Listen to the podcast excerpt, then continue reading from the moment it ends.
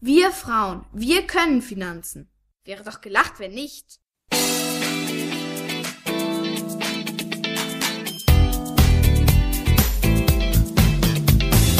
Das ist der Podcast der Geldfrau. Für alle, die mehr von ihrem Geld wollen. Auf eine Tasse Tee mit der Geldfrau. Zur Sprache des Geldes. Ich freue mich, dass ihr hier seid und ich möchte mit euch über ein ähm, Thema reden, wo ich hoffe, dass ihr jetzt nicht äh, am Anfang vor lauter Langeweile hinten auf dem Stuhl umkippt, denn die Langeweile kann sich auch manchmal in ganz schöne Katastrophen äh, verändern. Und das ist, deswegen ist dieses Thema wirklich wichtig, ein total unterschätztes. Ähm, und ähm, gerade bei uns Deutschen gerne mal ein großer Aufreger. Vielleicht hat der eine oder andere schon eine Idee, worüber ich rede. Ich rede über Versicherungen. Wir Deutschen sind ja wirklich überversichert, also bis unter Kante Kinn. Das heißt, wir zahlen wirklich sehr viel Geld in Versicherungen ein, in die unterschiedlichsten Versicherungen. Und ehrlich gesagt müssten wir das gar nicht. Also wenn ihr das Thema schon lange vor euch herschiebt und das euch mal ernsthaft anschauen wollt, da könnt ihr richtig, richtig viel Geld sparen. Denn ich würde euch nämlich gerne eine Systematik an die Hand geben, woran ihr erkennt, ob ihr eine Versicherung wirklich braucht oder nicht. Auch wenn das langweilig klingt, das ist ein Thema, was wirklich hohes Potenzial hat, ähm, wo ihr richtig viel Geld ja zum Fenster rausschmeißen könnt. Also gucken wir uns mal an. Wozu brauchen wir denn wirklich Versicherungen? Wenn wir es mal auf, auf eine ganz einfache Ebene stellen. Wir brauchen Versicherungen, damit in einem ziemlichen Katastrophenfall ähm, wir selber nicht alles das zahlen müssen, was wir oder uns vielleicht passiert ist, während wir leben. Das ist so, so ganz einfach. Also die Gemeinschaft sichert, wir zahlen an ein Unternehmen, viele zahlen an dieses Unternehmen und die Gemeinschaft sichert den Einzelnen die Einzelne ab.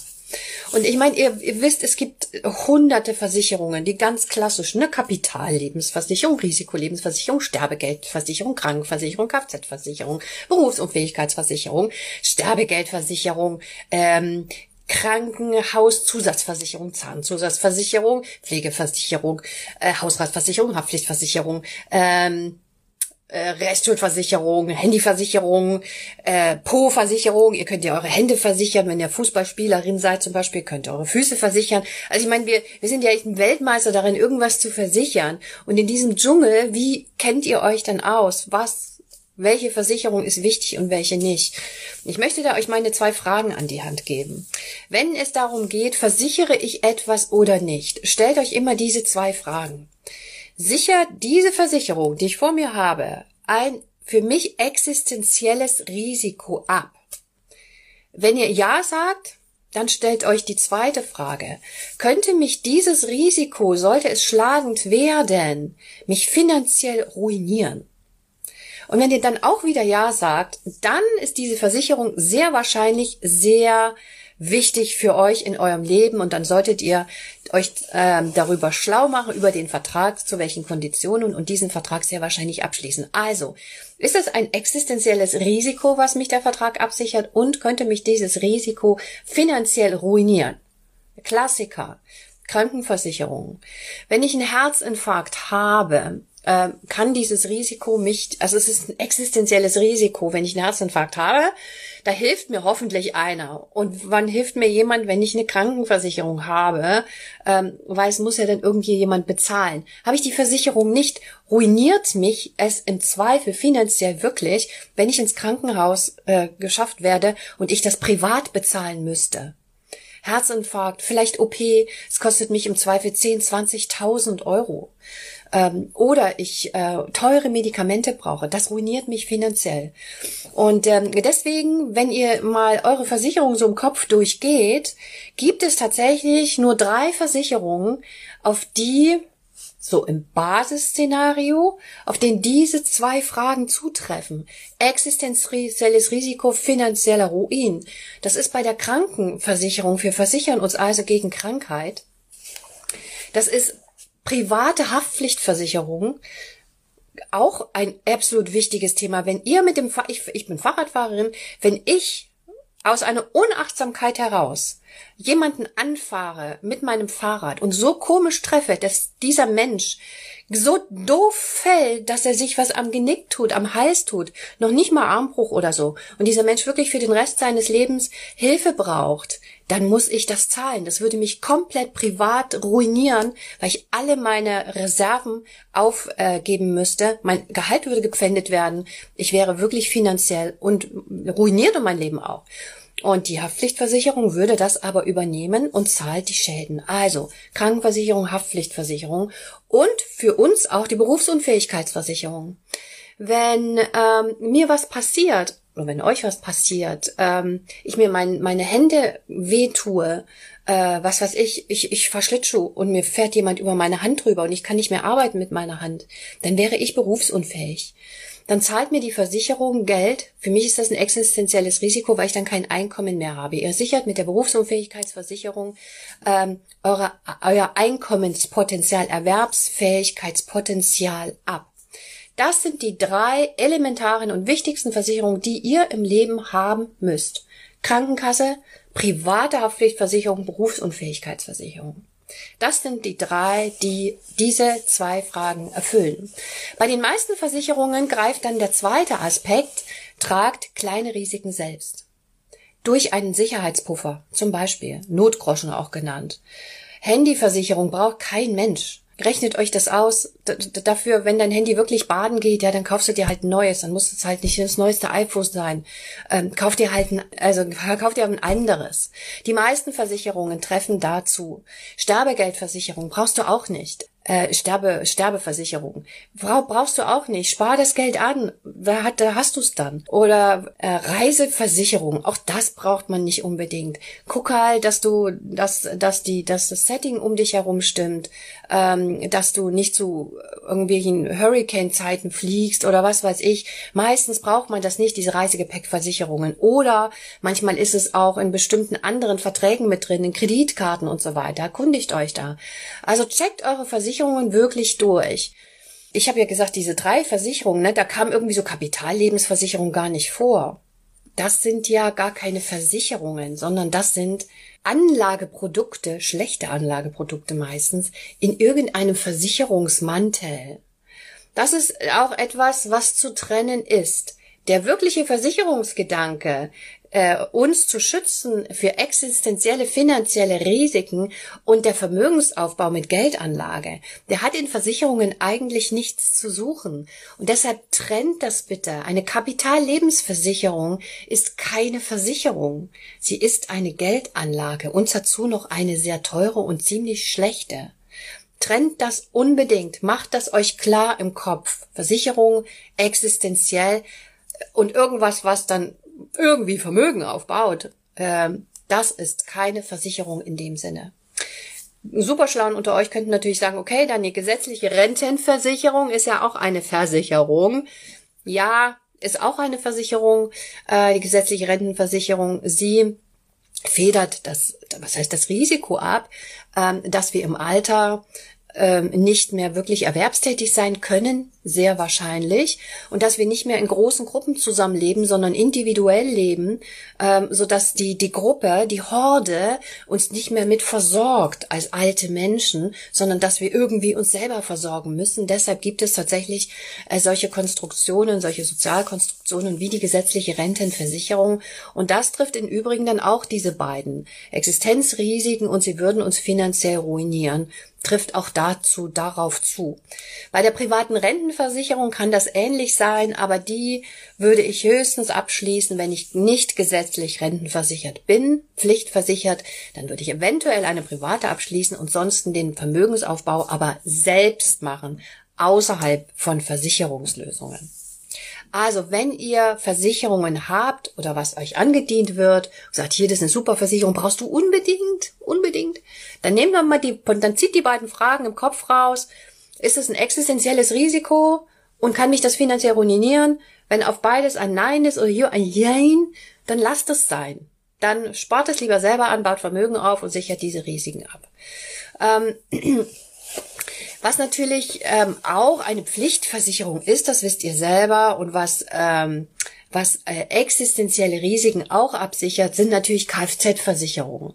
Aber die ist gesetzlich verpflichtend, deshalb habe ich sie jetzt nicht an, angesprochen. Oder wenn ihr ein Haus habt, eine Gebäudeversicherung. Ja, das sind auch ähm, spezielle Versicherungen, die ihr braucht, damit bestimmte Risiken euch nicht finanziell ruinieren. Die passen auch in diese Richt in diese ähm, diese Kategorisierung von mir hinein, sind aber dann spezielle Fälle. Die drei Versicherungen, die ich euch genannt habe, das sind die Basics für jeden.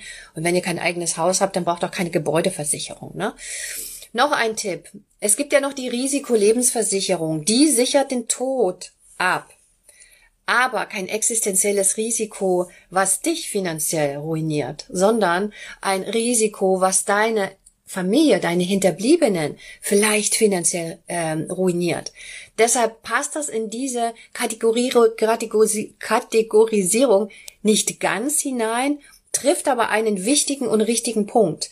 Eine Risikolebensversicherung, wenn nur einer in der Familie wirklich das Geld ähm, nach Hause bringt ähm, und der andere Teil sich mehr um Familie und Freunde und alles sonst Leben noch drumherum kümmert, keine, keine gute Aufteilung. Ich bin kein Fan davon.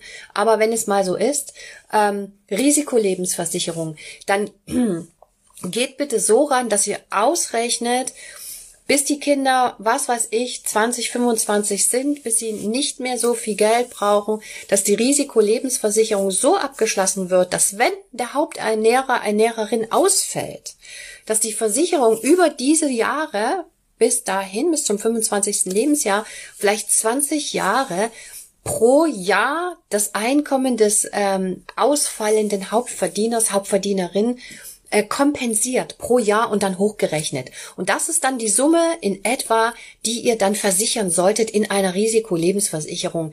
Könnt euch auch gegenseitig Risiko absichern für den Tod des jeweils anderen, wenn ihr als Paar seid dann sind die Summen meistens nicht so hoch. Und Risikolebensversicherungen sind auch wirklich für wenig Geld zu haben. Ähm, das ist keine Must-Have, aber das ist eine sehr kluge Versicherung, ähm, um euch gegenseitig, wenn ihr, wenn ihr Kinder, Kinder habt, um euch gegenseitig abzusichern. Das sollte wirklich mal das Leben sich von, von seiner wirklich ganz arschigen Seite zeigen, dass sie dann wenigstens von den Risikolebensversicherungen ein Teil ausgezahlt bekommt, dass ihr wenigstens das andere Einkommen noch zur Verfügung habt, auch wenn der andere Partner kein Einkommen mehr generieren kann. Na, damit in dieser erschütternden Situation eures Lebens ihr dann nicht auch finanziell in Probleme bekommt. Okay. Also, das ist ähm, mein Wort zu den Versicherungen. Wir brauchen drei Versicherungen und dann noch die, die äh, eben dann zu unserem Leben noch passen, wie Kfz oder Risikolebensversicherung. Was ganz wichtig ist, was ich euch auch noch sagen müsste, bevor ihr einen Vermögensaufbau macht, braucht ihr eine private Haftpflichtversicherung. Aus den Gründen, die ich euch genannt habe. Wenn ihr jemanden anfahrt da draußen, könnt ihr eine Million in den tollsten ähm, Vermögensanlagen haben, wenn ihr jemanden schädigt, habt keine private Haftpflichtversicherung, die die Schäden trägt finanziell, müsst ihr alles an den Geschädigten, die Geschädigte zahlen. Da ist die Altersvorsorge futsch. Deshalb zuerst private Haftpflichtversicherung, die kostet nicht viel, vielleicht 100, 150 Euro im Jahr und dann den Vermögensaufbau machen. Ganz, ganz wichtig. Right? Wie kündigt ihr überflüssige Versicherungen meistens mit Fristen, drei Monatsfrist ähm, zum auslaufenden Termin, müsst ihr einfach mal reingucken. Und wenn die Versicherungen die Beiträge erhöhen, dann habt ihr immer ein Sonderkündigungsrecht, dann könnt ihr sofort kündigen. Ähm, mit der, mit der äh, Frist, die dann angegeben ist, meistens dann zum nächsten des Monats. Also wenn ihr überflüssige Versicherungen habt, geht die alle mal durch und dann schmeißt das, was ihr wirklich nicht braucht und was wirklich unsinnig ist, ähm, kündigt das und äh, spart euch die Beiträge und packt die lieber in euren Sicherheitspuffer rein oder baut damit Vermögen auf, aber verschwendet sie nicht an Versicherungen. Wenn ihr Versicherungen abschließt, lasst euch auf keinen Fall stressen.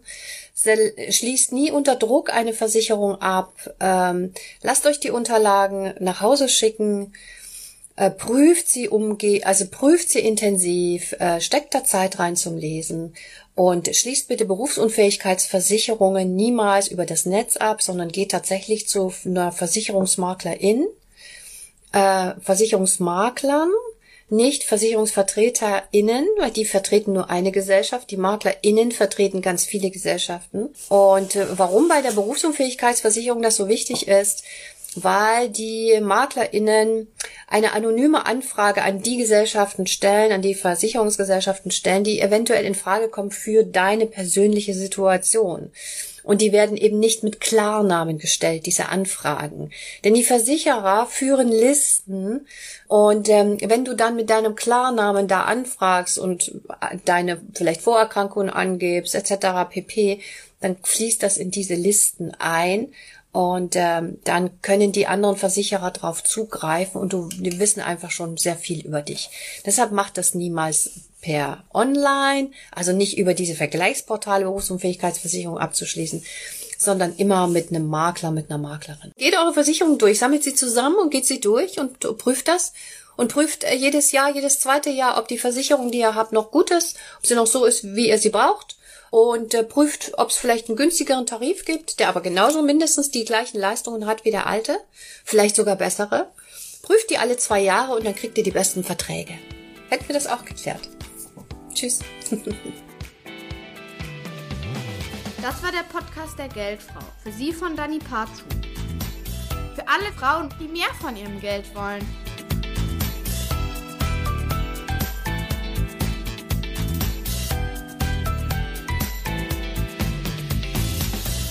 Wir Frauen, wir können Finanzen.